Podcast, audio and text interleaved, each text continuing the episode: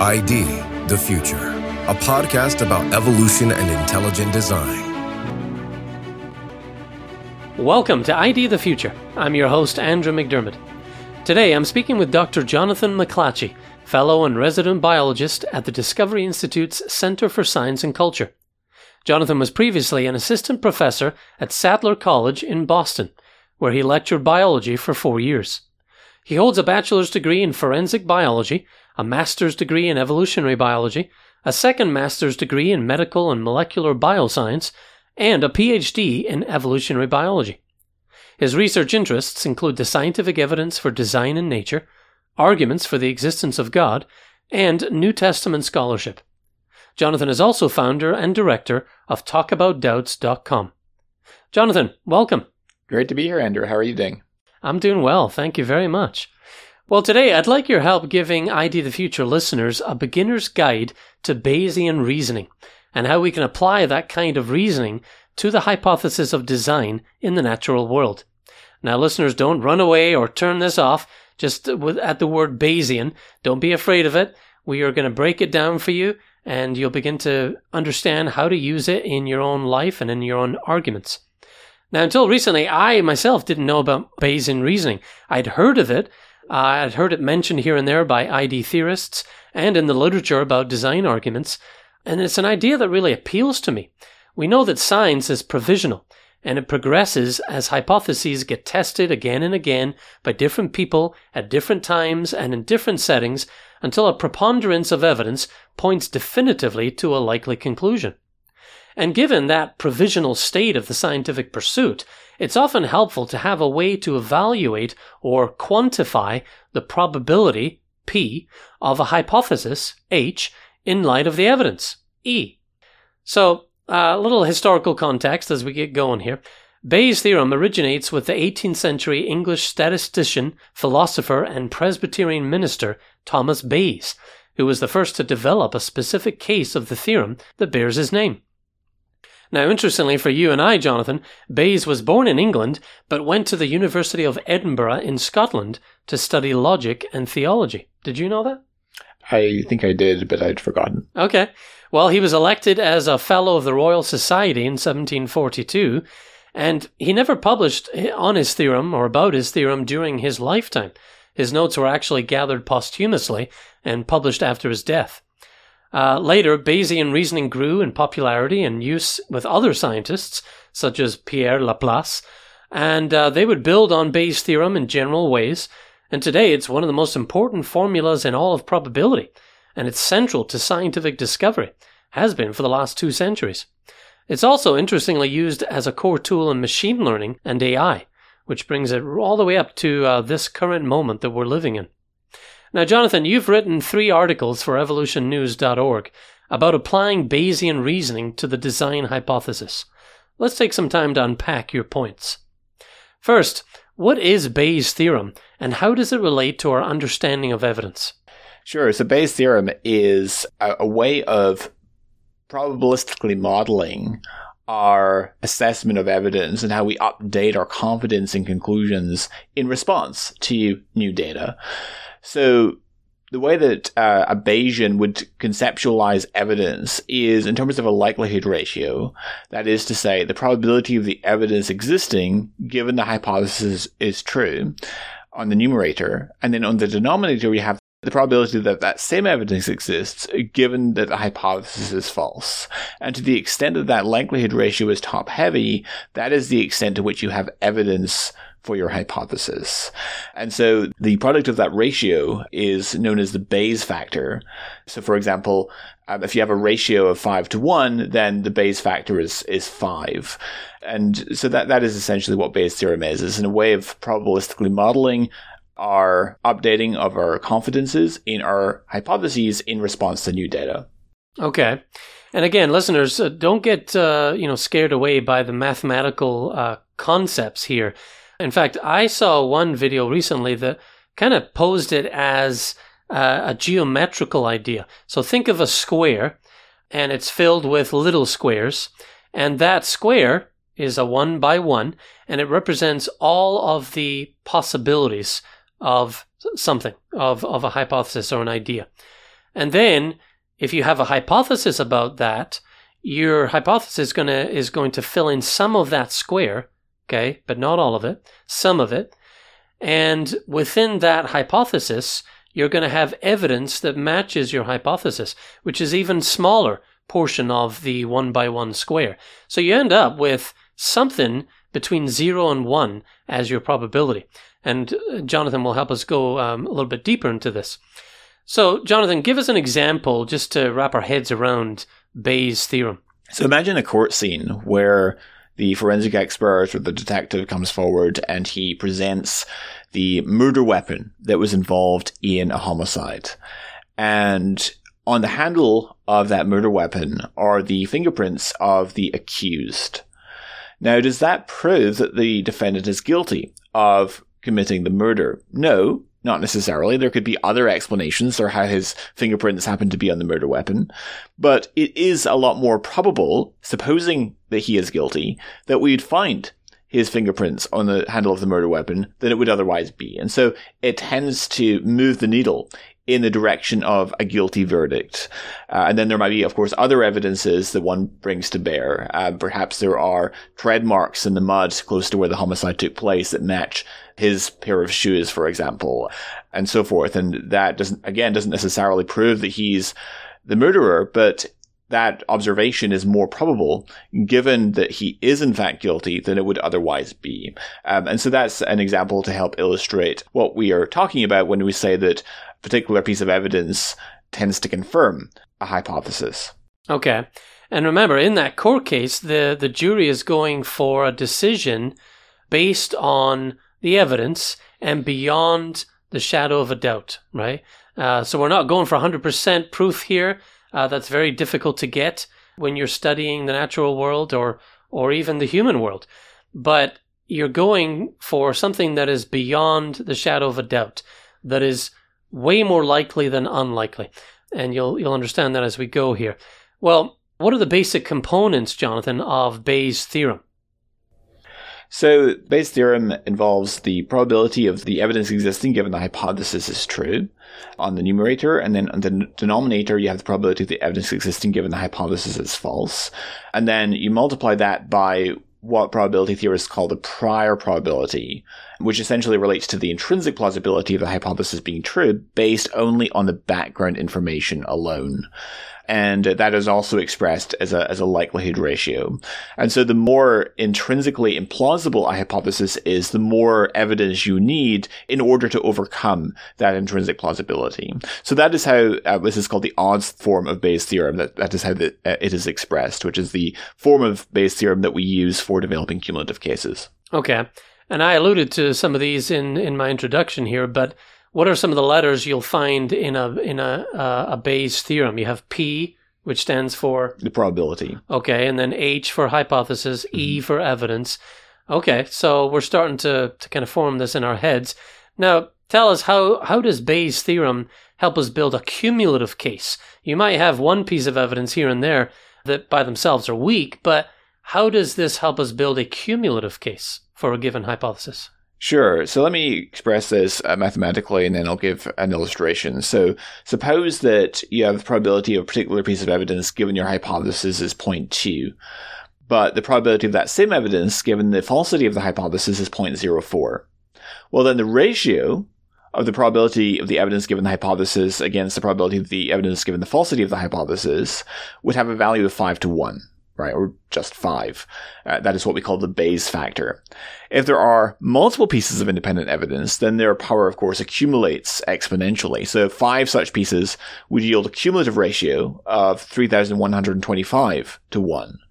Uh, if the initial ratio were 2 to 1, then if you had 10 pieces of such evidence and they were all independent, then the cumulative power of the evidence would be more than 1,000 to 1. And so you can see that if you have lots of different pieces of evidence, each by themselves not being a particularly great weight, they can amount to cumulatively a very powerful cumulative case for the hypothesis being true. So to go back to our court scene, imagine that um, we we have evidence that the perpetrator is um, is six feet tall, uh, that there's particular uh, tread marks in the mud uh, near the scene that match uh, his shoes, that there are fabrics that match his, his sweatshirt and so forth. Now, a defense attorney might say, well, how many people that have that particular sweatshirt do you think there are in the city? Or how many people with that particular set of shoes do you think there are in the city? and, and so forth. But in order to mount the defense, you have to scotch tape together a lot of different auxiliary hypotheses to make the data fit. And each of the evidences independently might not be of overwhelming weight, but when you take all of the evidences cumulatively, then you have a very, uh, I would say, overwhelming case that indeed this uh, defendant is is guilty of the crime, even if you wouldn't be able to establish that from each of the individual pieces of evidence taken in isolation. Okay. That's understandable. Now, does the probability of the evidence given the hypothesis have to be high in order for a piece of evidence to strongly confirm a hypothesis? No, this is a common misunderstanding because the, the, the probabilities and the likelihood ratio do not need to add up to one. Right. So even if you have a low probability of the evidence existing given the hypothesis, if, if the probability of that same evidence existing given the falsity of the hypothesis is much lower, then uh, you could still have, in principle, a very strongly top heavy likelihood ratio and therefore strong evidence for your hypothesis. So, for example, my colleague, uh, Dr. Timothy McGrew, who's an expert in Bayes, uh, he's a philosophy professor at Western Michigan University, he likes to give uh, the following illustration that imagine that you are hiking in the forest uh, in uh, somewhere and you're far away from roads and civilizations and you come across a cabin in the middle of this forest. And you wonder whether it is inhabited. And so you decide to inspect and you prise open the door and you find a cup of English breakfast tea that is still steeping. It is not at room temperature, that is sat on the table inside this cabin. Well, on the hypothesis that the cabin is inhabited, would you have predicted strongly that you would find a cup of specifically English breakfast tea still steeping on this table? Well, no, it's actually quite a low probability on the hypothesis that it's inhabited that you would make that observation. Nonetheless, it is far more probable on the hypothesis that the cabin is inhabited that you would make that observation than it would otherwise be. If the cabin's not inhabited, then it's astronomically improbable that you would make that observation. Uh, and so again, you have this, even though the numerator is not particularly high, you nonetheless in this case have a very strongly top heavy likelihood ratio such that the evidence overwhelmingly confirms the hypothesis. Okay, I like that example. Makes me want to take a hike in the mountains. well, when do we typically use Bayes' theorem? It's not all the time in science that we use it. When when are some good times that we would want to employ this? Well, we, wouldn't use it, of course, for anal- as uh, propositions that are just true by ver- analytically, such as the, there are no married bachelors, for example. The, the statement that there are no married bachelors can be shown to be true just by virtue of the meaning of the constituent terms. To be a bachelor means to be unmarried. Or 2 plus 2 equals 4, of course, is, is just true by virtue of the meaning of 2 plus equals and 4. But when we're dealing with probabilistic analysis, uh, I think Bayes' theorem is an appropriate tool to help us to model our assessment of the pertinent evidence. I notice that you don't always need to be able to plug in specific uh, and well justified values into the Bayesian calculus. Oftentimes, it is. It, I mean, it, it's just a it's just a way of modeling the degree of confidence that is justified by the assumptions that we make in terms of the probability, the, the probability of the evidence given the hypothesis and given the, the falsity of the hypothesis and so forth. So, um, so long as you're explicit about what values you're plugging in and what justification, if any, you would put forward for that, then you don't need to have very precise values that you plug in there. And oftentimes, I mean, when we're dealing with, I, I would apply Bayesian theorem in uh, in historical inquiry as well, and there, of course, is very difficult to put precise values in. But it's again, as I said, it's a way of modeling our assessment of the pertinent evidence. Okay. And you don't need to be a scientist to do this. I mean, folks at home can do this if you have a problem you want to work through and evaluate likelihood for, uh, given a hypothesis or given evidence, you can work this calculus out by yourself. You can sit there and you can do this. It is possible. And that's what makes it uh, quite interesting. I mean, I've seen examples where The question is is somebody given a description that was considered evidence of that person, is this person more likely a librarian or a farmer? And you just have to weigh it up, you know, based on how many farmers there are to librarians, you know, and, and just kind of thinking that through. You don't have to have exact numbers necessarily. It's all about ratios and probability. Well, Jonathan, let's apply this to the design argument, because after all, this is intelligent design we're talking about, idea of the future. How might we apply Bayes' theorem to arguments for design or the existence of God, including biological design, fine tuning, cosmological arguments? Sure. So, the way that I would express it is that the evidence that we observe, let's take the, inf- the, the biological design arguments to begin with, the information content of the cell, for example, and the irreducibly complex nanomachines that run the show in life, these observations are not particularly surprising if we suppose that a mind is involved. After all, uh, information content, especially in digital form, is habitually associated with conscious activity and intelligent beings. And so, if we suppose that a mind is involved, then it's not hugely improbable that we'd find information content in the cell and that we'd have information processing systems and that we'd have irreducibly complex machines. But on the other hand, it is overwhelmingly improbable, I would argue, that such information rich systems and irreducibly complex machinery would exist on the falsity of the design hypothesis. And so you have this overwhelmingly top heavy likelihood ratio. Likewise, with the fine tuning argument for the existence of God, I would um, argue that supposing uh, that the God of classical theism exists, then it wouldn't be particularly surprising for him to create a universe inhabited by moral agents such as ourselves that can interact with each other and mold and shape their character and engage in moral decision making and so forth. On the other hand, it is extremely improbable that such a state of affairs would exist on the falsity of design. And for this, uh, and to demonstrate this, I would appeal to, uh, among other things, the fine tuning of the laws and constants of our universe for the existence of embodied sentient life, such as ourselves, the cosmological constant, the ratio of the strong and weak nuclear force, and, and so forth. Um, and so you have a top heavy likelihood ratio that favors a theistic hypothesis or a design thesis. As for the cosmological argument, um, I I don't personally use the uh, make a deductive argument. I, I don't personally use the deductive form of the cosmological argument, which is to say that everything which begins to exist has a cause, the universe began to exist, therefore the universe has a cause of its existence, and then um, philosophers like William Lane Craig, for example, will try to infer certain features of that cause. That's not the approach that I take. I take more of a probabilistic or inductive approach to the cosmological argument and would rather argue that, uh, make a more modest argument, which is to say that the fact that the universe, as far as we can tell, had a beginning in the finite past is more probable on the supposition of theism than on atheism. And so it tends to confirm a theistic hypothesis.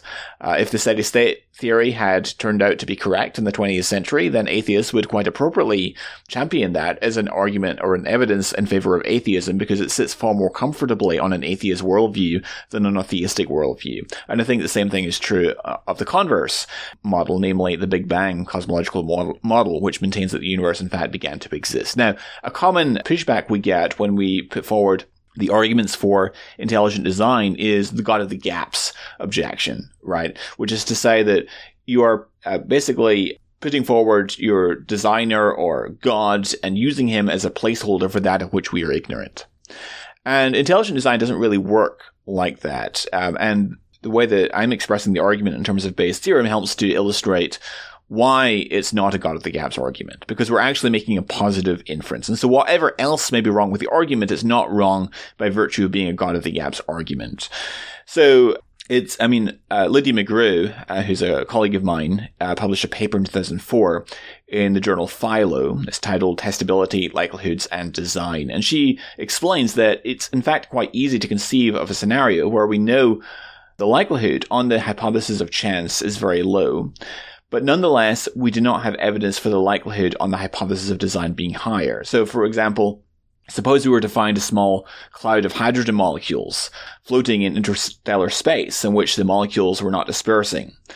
Now, without sufficient mass for the cloud to be held together by gravity, such an observation would be an anomaly given our present understanding of physics. But even though such an observation would be seemingly improbable on the hypothesis of natural law, there would be no reason to think that the hypothesis of design is a better explanation. After all, there is no independent reason to think that a designer would likely cause a small cloud of hydrogen molecules to clump together, right? On the other hand, the sorts of features that we're talking about in biology, such as the information content of the cell and the fine tuning of the laws and constants, it's quite easy to see why that would be more probable given the hypothesis of design than given its falsity. And so that hopefully helps to illustrate illustrate that this is not a God of the gaps argument that we're putting forward. Now, McGrew also further points out that it would be quite a different story if in the distant future we were able to capture high resolution images of Alpha Centauri, which is the nearest uh, star after the sun to the Earth.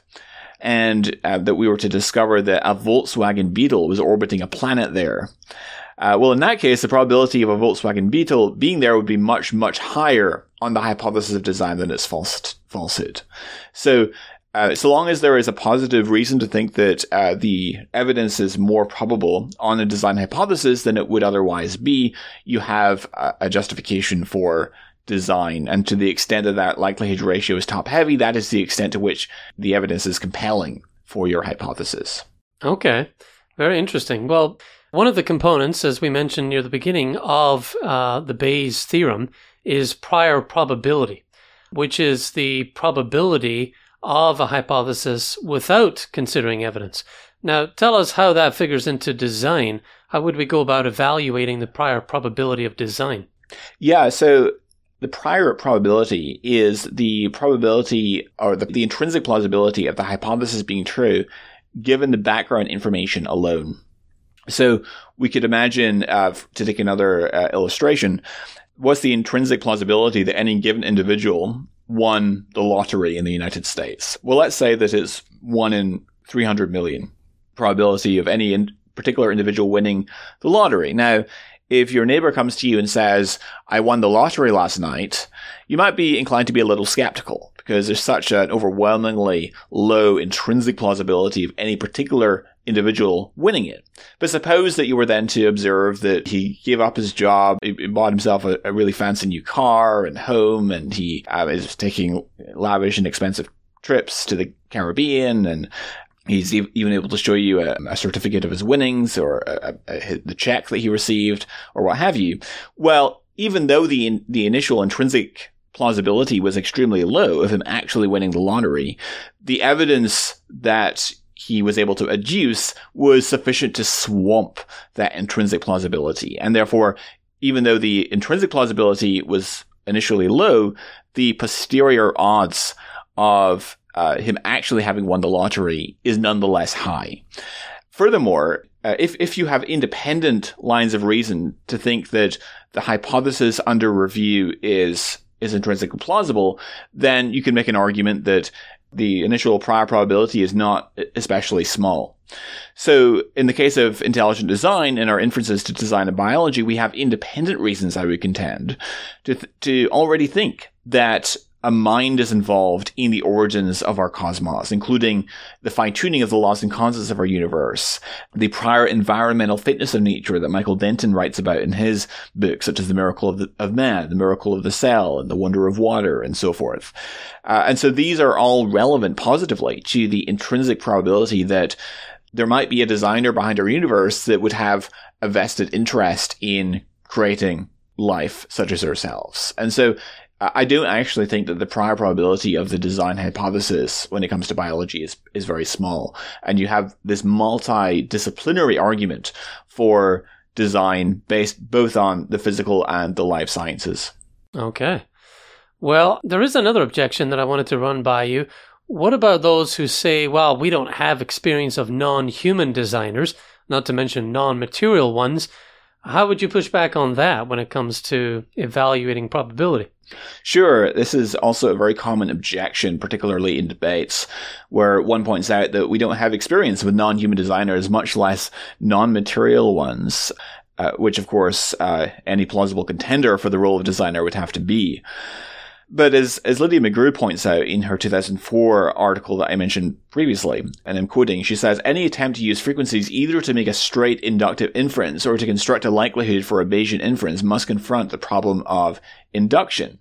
End quote. So, in other words, what she's saying is that it's always a possibility that a group which has some characteristic that differs in some way from the sample already analyzed differs also with respect to the very quality about which we are interested, right? So she gives an analogy that there is always a possibility that prehistoric civilizations did not have the ability or desire to make arrowheads.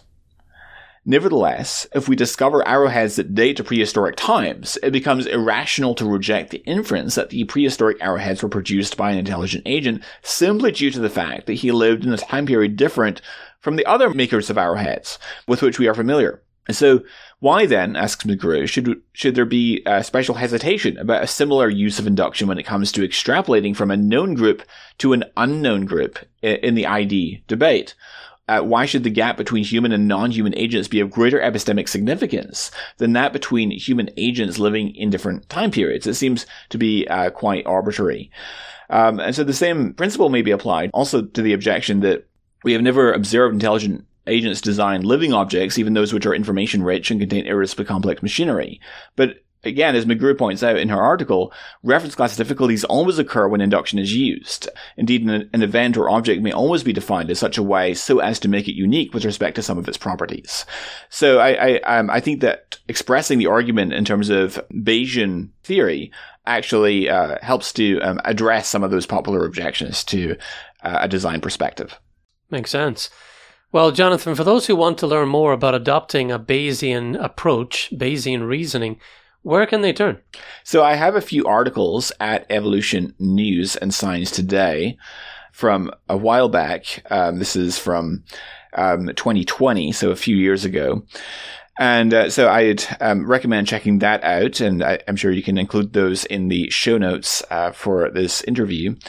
Uh, I'd also uh, recommend the McGrew article that I mentioned from 2004 which uh, um, basically fleshes out how the design inference can be hashed out in terms of uh, Bayes' theorem. There's also another article also in the journal Philo by Tim McGrew, Lydia's husband, in 2005 on the subject as well. Um, I linked to these in my in my essays, so you can check those out. Uh, another good book is um, Richard Swinburne's The Existence of God, where he parses out his arguments for theism in terms of Bayes as well. So there's a, a few resources that you might want to check out. That's awesome. And for those of you who have Stephen Meyer's book, Return of the God Hypothesis, sitting on your shelf or your coffee table, it's in chapter 11, uh, Meyer's discussion of Bayesian reasoning. And you can, again, as uh, Jonathan mentioned, you'll find links to these resources in the show notes, the podcast description at idthefuture.com. Well, Jonathan, thanks very much for stopping by and sharing your expertise on this. Thank you. Great to be here. To get more of Jonathan's work, visit his website, jonathanmclatchie.com. For ID the Future, I'm Andrew McDermott. Thank you for listening. Visit us at idthefuture.com and intelligentdesign.org. This program is copyright Discovery Institute and recorded by its Center for Science and Culture.